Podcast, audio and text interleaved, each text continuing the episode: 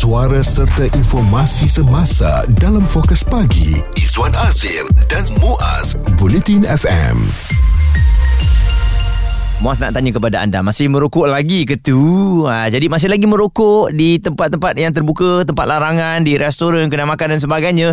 Kalau masih ada lagi Anda ni sahaja buat-buat lupa ke Ataupun memang tak ambil tahu langsung Mengenai larangan yang telah pun dikeluarkan? Ha, Jadi hati-hati semua ya. Selepas kita membincangkan mengenai perkara ini Dan ada kes tular mengenai bagaimana seorang uh, Generasi muda yang sound Orang yang terdahulu Dan akhirnya uh, Pakcik tu mengamuk Tak tentu pasal. Oleh kerana dia kata Siapa kau nak tegur aku aku walaupun sebenarnya dia merokok di tempat yang salah dan nampaknya sekarang ni pihak penguat kuasa dan juga pegawai kesihatan telah pun menjalankan pemantauan di kawasan-kawasan yang telah pun dilarang merokok ini.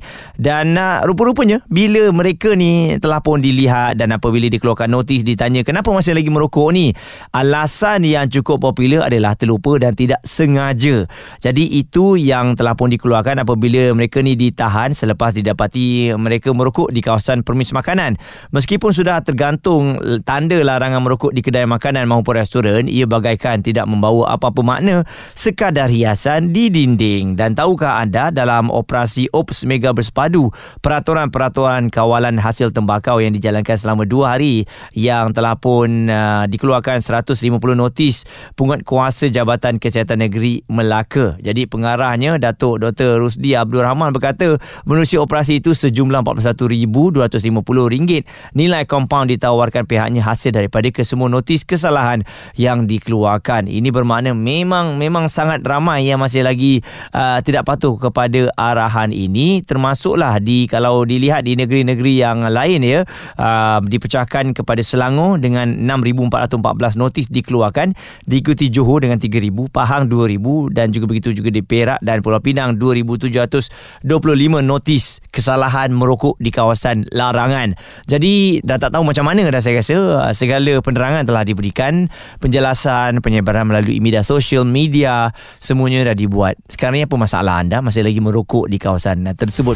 Isu terkini dan berita semasa hanya bersama Izwan Azir dan Muaz Bulletin FM. Nampak je ada orang tengah merokok di kawasan restoran ataupun kedai makan, jeling sikit kat dia. Kalau anda berani anda tegur dengan cara yang baik lah eh, bukan tegur nak gaduh. Cakap bang tak boleh merokok kat sini, saya bawa anak-anak ni. Ha, benda-benda macam ni yang kita dah ingatkan banyak kali masih lagi terlupa. Jadi bila dah dikeluarkan notis kompaun yang dikenakan katanya tak tahu ataupun terlupa. Ha dah tak ingat walaupun kalau tengok ke depan tu dah ada poster yang besar. Jadi macam mana lagi sebenarnya kita nak berdepan dengan masalah ini?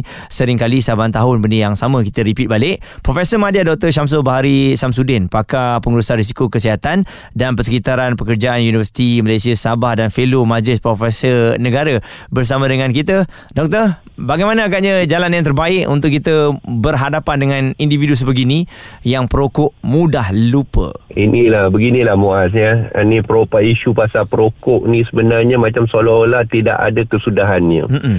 Tetapi kalau kita tengok eh, banyak negara-negara yang uh, terkehadapan negara-negara maju dan sebagainya ya kalau kita dapat lihat ya mereka ada juga perokok tetapi mereka mempunyai perokok yang berdisiplin.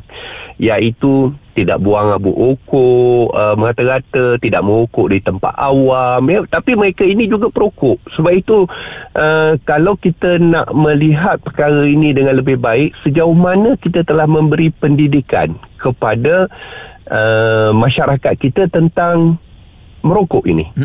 Uh, kalau kita lihat ya, uh, banyak orang menjadikan amalan merokok ini sebagai amalan menunjukkan kematangan, kedewasaan. Okay. Jadi ini yang menyebabkan remaja-remaja kita berlumba-lumba untuk merokok kerana ingin menunjukkan bahawa mereka sudah uh, matang, sudah dewasa dan sebagainya. Tetapi Mm-mm. mereka lupa bahawa merokok ini banyak uh, impak negatif daripada positif. Bukan kepada diri sendiri saja tetapi kepada orang lain. Banyak kajian-kajian uh, keselamatan kesihatan mendapati bahawa merokok ini boleh menyebabkan penyakit-penyakit seperti kanser, eh, penyakit-penyakit paru-paru, apa jua penyakit-penyakit kebanyak dikaitkan dengan uh, merokok ini. Jadi hmm.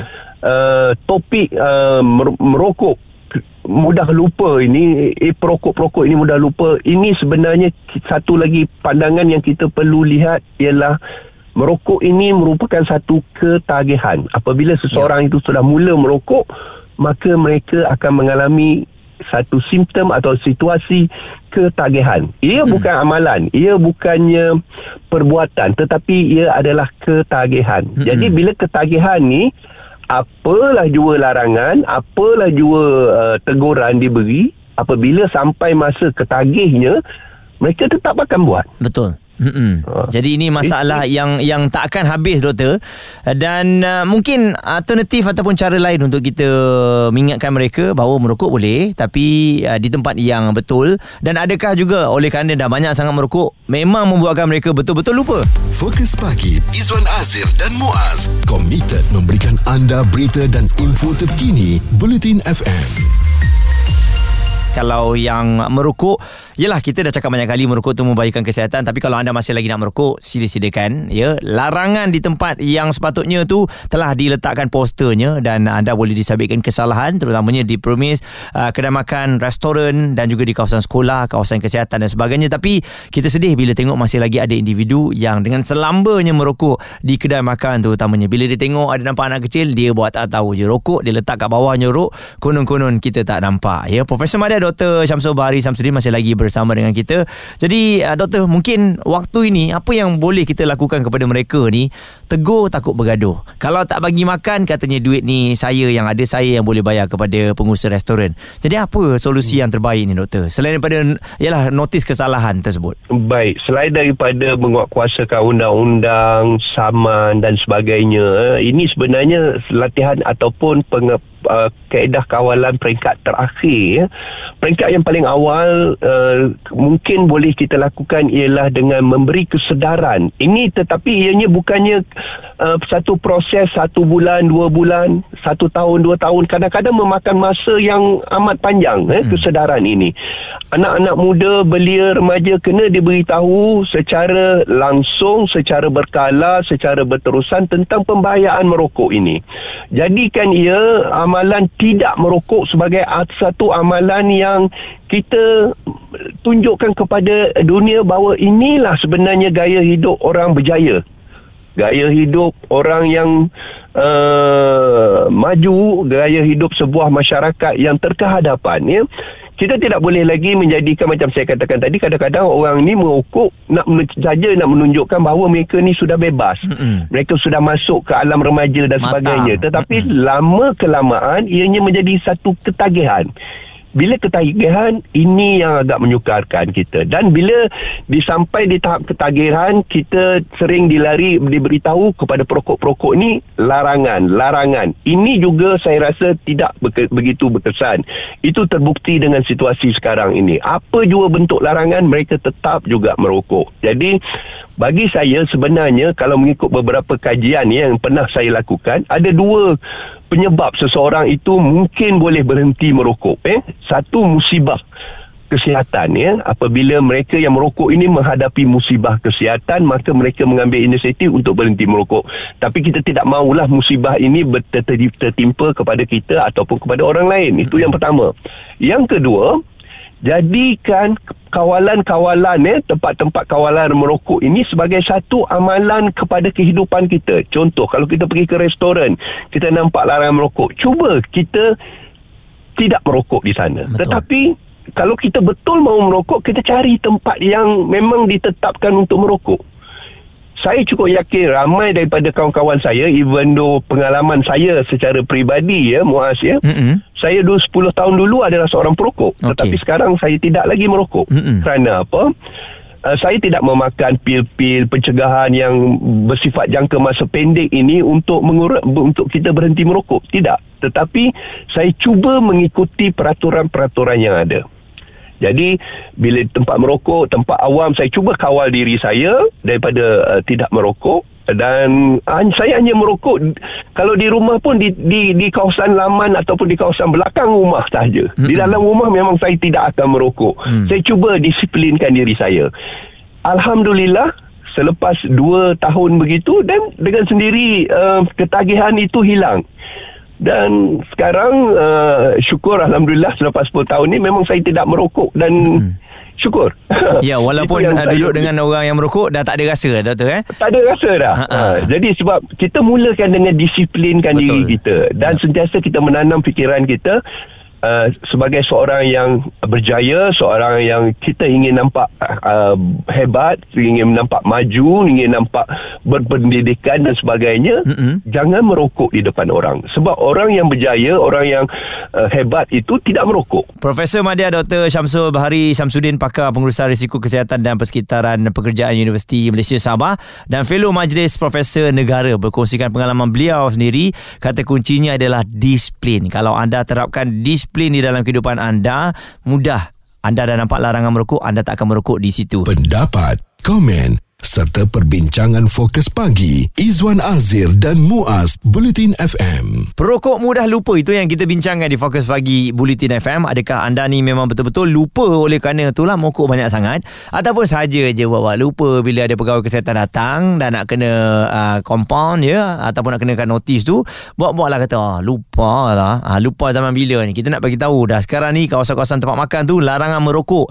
Ada kalau anda nak merokok sila jauh beberapa meter eh? Uh, jadi benda ni kalau asyik semua orang nak menegur, letih kan kalau tegur, bergaduh. Ha, jadi itu yang masalahnya. Dan hari ini kita bersama dengan Inspektor Kesihatan Encik Asyari yang merupakan juga penolong pegawai kesihatan persekitaran bersama dengan kita. Jadi Encik Asyari mungkin boleh kongsikan um, bagaimana agaknya tugas-tugas inspektor kesihatan ini? Okey, untuk tugas-tugas inspektor kesihatan ni kita ada banyaklah. Uh, salah satu yang disebutkan tadi, dan kita akan ada juga untuk buat pemeriksaan premis premis makanan lah. Okay. And then lagi ada untuk pemeriksaan rumah untuk uh, kawasan yang ada wabak denggi, mm-hmm. fogging.